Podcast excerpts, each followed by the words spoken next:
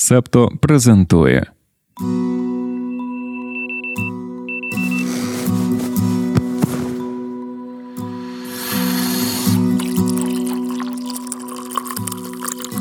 Понеділок, 16 жовтня 2023 року. Ранкове допіо. Випуск 183.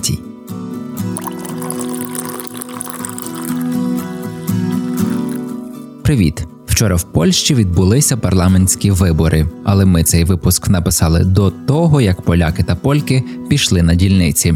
Тож про результати ще нічого не розповімо, бо не знаємо, але у п'ятницю все буде. Солодашко, ми підготуємо для тебе дещо особливе. Сьогодні ж продовжимо тему попереднього випуску. В американському медіа Axios проаналізували дані центру вивчення ненависті та екстремізму за останні 30 років і виявили бентежну тенденцію. Конфлікти за участі Ізраїлю часто призводять до різкого зростання злочинів на ґрунті ненависті у США, зокрема антисемітських нападів. За останній тиждень вже трапилося декілька інцидентів. В одному з міст Каліфорнії у єврейських храмі та пекарні розбили вікна. У штаті Юта декільком синагогам погрожували вибухівкою, через що ті були змушені евакуйовуватися. У штатах Нью-Йорк, Техас і Сієтл влада посилила охорону єврейських місць, храмів і шкіл. У Лос-Анджелесі поліція збільшила патрулювання місць мусульманських і єврейських громад. Рада з американсько-ісламських відносин заявила, що останніми днями відстежує в соціальних мережах сотні публікацій, які пропагують расистську та жорстоку риторику. Є також повідомлення про переслідування та залякування студентів та студенток арабського походження. У Європі тенденції схожі серед європейських країн у Франції найбільша мусульманська та єврейська спільноти. Ізраїльсько-палестинський конфлікт у минулому сприяв напруженості між ними всередині Франції. Зокрема, протягом останніх років з Франції до Ізраїлю виїхало більше євреїв ніж будь-коли з моменту створення єврейської держави в 1948 році. Чимало французьких євреїв посилаються на зростання антисемітизму як фактор еміграції. Міністр внутрішніх справ Джеральд Дарманін заявив, що антисемітські акти у Франції зросли після нападу Хамасу на ізраїльські міста 7 жовтня. Спостерігається сплеск ненависті в інтернеті і більше прямих загроз. 24 людини затримали, зокрема і за перебування з холодною зброєю біля шкіл та синагог. Уряд Франції виділив 10 тисяч поліцейських для охорони близько 500 місць. Спецслужби не бачать конкретних терористичних загроз проти єврейської громади Франції, утім зазначають, що небезпека може надходити від окремих осіб, а не від організованих груп. Щодо акції протесту, то попередньо французька влада заявляла, що рішення дозволити чи заборонити їх будуть приймати в кожному окремому випадку. Міністр внутрішніх справ зазначив, що палестинська справа є абсолютно гідною поваги. Франція завжди вважала, що дві держави ізраїльська та палестинська мають існувати та бути рівнозначно важливими. Але якщо акції перетворяться в демонстрацію підтримки Хамасу, це неприпустимо. Однак ймовірно важко визначити, яку мету буде мати кожна акція. Зрештою, у четвер у Парижі поліція розігнала пропалестинську демонстрацію за допомогою сльозогінного газу та водометів. Захід заборонили, побоюючись зростання антисемітизму. В Лондоні в п'ятницю закрилися три єврейські школи через побоювання щодо насильства у зв'язку з пропалестинськими протестами. Британський уряд пообіцяв виділити єврейським установам додаткові 3 мільйони фунтів стерлінгів для посилення безпеки. У п'ятницю ми рекомендували тобі поглянути на добірку фейків про несподіваний напад Хамасу на Ізраїль від VoxCheck. Сьогодні звернемо увагу на фальшиві дипломатичні заяви як тренд в дезінформації. Нагадаємо, що дезінформування це навмисна публікація неправдивої або оманливої інформації. Неправдиві повідомлення про дипломатичну реакцію створюють шляхом виривання із контексту попередніх коментарів світових лідерів та лідерок або за допомогою оманливих англійських субтитрів. Минулого разу ми згадували про фейк, що, начебто, США виділили Ізраїлю 8 мільярдів допомоги. Минулого тижня також вірусним стало відео звернення Путіна, де він, начебто, попереджав Сполучені Штати, що Росія підтримає палестинців у конфлікті. Насправді це були кадри з його прес-конференції десятимісячної давності, а фейк сформували неправдивими англійськими субтитрами. Медіаексперти та експертки відзначають роль X, раніше відомої як Twitter, у поширенні дезінформації. Багато облікових записів, які поширюють неправду щодо дипломатичних відповідей світових лідерів, є так званими верифікованими користувачами цієї соціальної мережі. Нагадаємо, що Ілон Маск після купівлі Твіттеру ввів новацію блакитну галочку, яка роками асоціювалася з публічними людьми та офіційними особами, тепер можна купити за 8 доларів. Джанлука Мецофіоре, редактор команди розвідки на основі відкритих джерел CNN, стверджує, що дезінформація, яка зараз поширюється на X, сягає рівнів, яких він ніколи раніше не бачив. На мілітарному вийшла велика стаття, хто та чим озброює терористів Хамас. Хамас це абревіатура від Харакат Аль-Мукавама Аль-Ісламія, ісламський рух опору. Мета організації звільнення історичних територій Палестини та створення ісламської держави. Як ми зазначали в минулому випуску, Хамас не визнає держави Ізраїль. Бойовики мають розгалужену систему підземних ходів, які дозволяють потрапляти з Гази до контрольованих Ізраїлем територій або проходити через кордон з Єгиптом. Власне, саме через такі контрабандні тунелі до сектору Гази потрапляло озброєння зі сусідніх Єгипту, Йорданії та Лівану.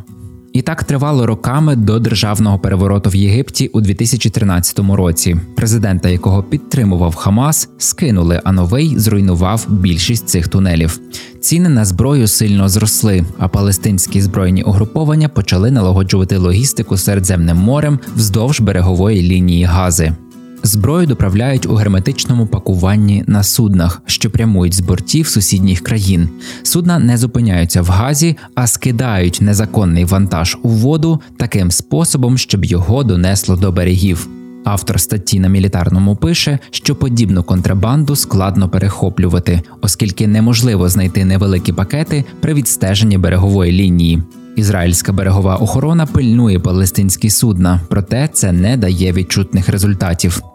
Про номенклатуру зброї, якою володіє Хамас, і звідки саме вони її взяли, не переповідаємо, але залишаємо лінк на матеріал мілітарного, де можеш прочитати і про легке стрілецьке озброєння радянського виробництва, і про трофейні американські та ізраїльські гвинтівки, китайські та північно-корейські кулемети, російські гранатомети, іранські ракети, виготовлені власноруч пускові установки та підпільні підприємства. У п'ятницю ми наводили статистику про кількість жертв серед цивільних палестинців під час ізраїльської операції у 2014-му. Зараз Ізраїль також звинувачують у порушенні міжнародного гуманітарного права. З цього приводу висловився посол країни у ЄС та НАТО. В інтерв'ю Євроньюз Хаїм Регев сказав: цитуємо. Ми використаємо всі засоби, щоб знищити Хамас і врятувати наш народ. Ви не можете боротися з терористами зі зв'язаними за спиною руками. Ми будемо дуже жорсткими, ми будемо дуже агресивними. Ми зробимо все можливе, щоб звільнити заручників і знищити Хамас, не завдавши шкоди невинним. Кінець цитати. Від неї нам стало якось так сумно. Ми все розуміємо, але накриває наскільки вищий поріг вимог до України в порівнянні з Ізраїлем. Сьогодні 600 днів великої війни, і ми досі чекаємо на літаки. Пригадуєш, в минулому випуску ми згадували матеріал Reuters про те, як Хамасу вдалося обманути Ізраїль. В середу на Washington Post вийшла колонка Гарарі, він пише, що напад Хамасу це з поміж іншого наслідок років зарозумілості, протягом яких ізраїльські уряди і суспільство вважали себе настільки сильнішими, що просто ігнорували це палестинське угруповання. Протягом багатьох років Ізраїлем керував Бен'ямін Нетаньягу. Його Гарарі називає генієм піару, але некомпетентним прем'єр-міністром. Політик неодноразово віддавав перевагу своїм особистим інтересам над національним і збудував успішну кар'єру на розділенні нації. Він призначав людей на ключові посади через лояльність, а не кваліфікацію, і приписував собі заслуги за кожен успіх, ніколи не беручи відповідальності за невдачі. Апогей коаліція, яку Нетаньяго створив у грудні 2022 року. Цей альянс релігійних фанатиків і ультраконсервативних політиків ігнорував численні проблеми Ізраїлю, включаючи погіршення ситуації з безпекою. Натомість зосередився на захопленні необмеженої влади. Пригадуєш, ми в допіо розповідали про їхню судову реформу та масштабні протести проти неї. Сили безпеки та експертні середовища неодноразово попереджали владу, що його політика є дуже загрозливою і з боку зовнішніх небезпек. Коли начальник штабу Цахалу попросив зустрітися з Нетаньягу, щоб попередити його про безпекові наслідки політики уряду, той відмовився. Міністра оборони Юава Галанта Нетаньягу взагалі звільнив, але зрештою поновив на посаді через громадське невдоволення. Гарарій закликає, незалежно від позицій щодо Ізраїлю та ізраїльсько-палестинського конфлікту, варто зрозуміти, те, як популізм роз'їдав ізраїльську державу, має служити попередженням для інших демократій у всьому світі. І при всьому нашому неоднозначному ставленні до самого Гарарі під цією думкою готові підписатися. А ще ми вже майже готові перейти до секретної частини, щоб розповісти спільноті Септо про місто, в якому заборонили інфлюенсерів та інфлюенсерок. Що, де, чому і як дізнаєшся, підписавшись на Patreon або BuyMeACoffee. Упс, цю частину можна послухати лише на Патреоні. Доєднуйтеся до спільноти, щоб отримати доступ. Якось наша команда зустрілася в студії, і під час розмови ми зрозуміли, що після роботи над деякими випусками допіо стає дуже сумно і безсило, тому вирішили, що спробуємо в кожен з епізодів перед стіками додавати якусь новину для розрядки, як от нещодавно була про каву в цементі. Будемо пам'ятати про цю ідею і завжди знаходити щось потішне. Сьогодні познайомимо тебе з Джоном Меєм, непересічна людина, можливо, легенда. Йому 25, родом чоловік з британського Шеффілда, де і наразі проживає.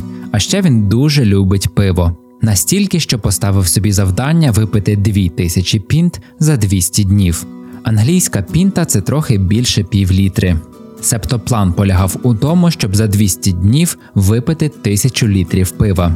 Дістаємо калькулятори. Щоб досягти задуманого, Джон Мей мав випивати по 5 літрів пива в день. 10 пінт. Він подумав, що це буде нескладно. За даними Організації економічного співробітництва та розвитку у Сполученому Королівстві, за рік йде 400 пінт пива на людину. Мей також побачив в соціальних мережах, як якийсь інший пан вже поставив план у тисячу пінт за рік. То невже дві тисячі пінт за 200 днів це щось неможливе?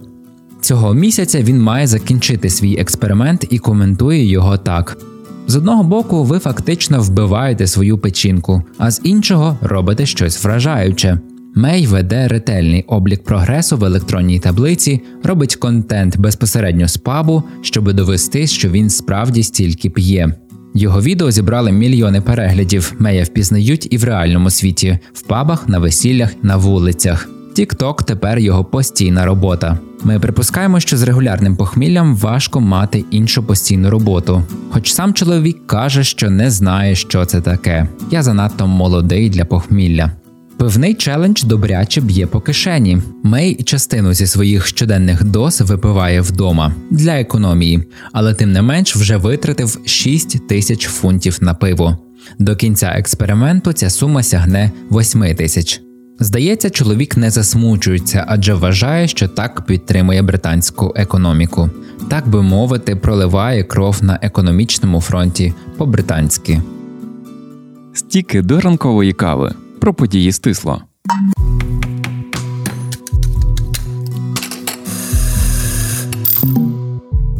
Республіканець Стів Скаліс виграв внутрішньопартійну боротьбу за висунення від своєї партії на посаду спікера Палати представників США, але потім знявся з перегонів.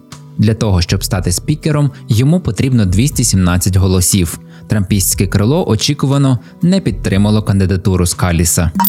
Керівника Vivo, одного з провідних китайських виробників смартфонів, заарештували в Індії у зв'язку з розслідуванням щодо відмивання грошей. Гуанвен Куанг, громадянин Китаю, був заарештований разом із трьома іншими особами. Один з них допомагав Vivo відкрити офіси в Індії, а двоє інших були бухгалтерами. Раніше Індія вилучила понад 700 мільйонів доларів в іншого великого китайського виробника смартфонів Xiaomi. Цю компанію також звинуватили в незаконному виведенні грошей з країни. Xiaomi заперечує правопорушення, заявляючи, що всі її операції відповідають місцевим законам і нормам.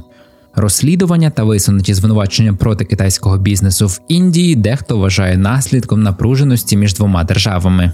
Відносини двох держав погіршилися після смертоносної сутички на їхньому спільному спірному кордоні в 2020 році. Пізніше влада Індії заборонила китайські додатки та посилила перевірку угод з китайськими компаніями. Китайські медіа ситуацію з директором Vivo називають репресіями, а посольство Китаю в Індії попереджає, що такі розслідування можуть зашкодити інвестиційній привабливості останньої. Пригадуєш акції протесту зі спалюванням Корану у Швеції. Вперше за такі дії шведа засудили до дворічного умовного терміну. Це означає, якщо його засудять знову, то на чоловіка чекатиме вже інше покарання. Районний суд у Лінчепінгу дійшов до такого висновку, хоча спалення Корану саме по собі не є незаконним. Обвинувачений, публікуючи відео спалювання, мав намір погрожувати мусульманам. Зрештою, чоловіка визнали винним у агітації проти етнічної чи національної групи. Польща і Чехія до листопада продовжать тимчасовий контроль на своїх кордонах зі Словаччиною, щоб обмежити потік нелегальних мігрантів. Раніше, 4 жовтня, рішення про посилення контролю на кордоні зі Словаччиною разом із Польщею та Чехією прийняла також Австрія. Словаччина є транзитною країною для мігрантів, переважно з близького сходу та Афганістану, які прагнуть дістатися до Німеччини. Спершу вони перетинають кордон із ЄС в Угорщині, рухаючись із Сербії, яка не є членкинею Європейського союзу. Лауреаткою Нобелівської премії з економічних наук цьогоріч стала американська економістка, професорка Гарвардського університету Клаудія Голдін. Ще в минулому випуску ми хотіли про це розповісти, але забули. Нагороду їй присудили за поглиблення нашого розуміння результатів роботи жінок на ринку праці. В 1990 році пані Голдін стала першою жінкою, яка почала працювати на економічному факультеті Гарварду. Вона стала лише третьою жінкою лауреаткою Нобелівської премії з економіки за всю історію її вручення. Премія з економіки єдина, що не входить до п'ятірки оригінальних категорій, які заснували за заповітом Альфреда Нобеля. Вперше нагороду, яка офіційно називається премія Шведського центрального банку з економічних наук на честь Альфреда Нобеля, вручили в 1969 році. Нещодавно ми розпочали проєкт, який стосуватиметься того, як гендерні стереотипи, дискримінація і насильство перешкоджають економічному розвитку. Скоро запросимо тебе на тематичне навчання. А наступного року чекай багато відповідного контенту. Вже готуємося знайомитися з дослідженнями Клаудії Голдін, щоб тобі розповісти. А на сьогодні прощаємося. Це був 183-й випуск ранкового допіо. Я Антон Ткачук. Над ним також працювали Дарина Заржицька, Сашко Монастирський, Ангеліна Паращина, Тарас Галаневич, Марк Мостовий, Олег Левій, Аня Ткачук. Почуємося, Солодашко. Ви прослухали подкаст Ранкове допіо. Шукайте септо в соцмережах, діліться враженнями та розповідайте іншим.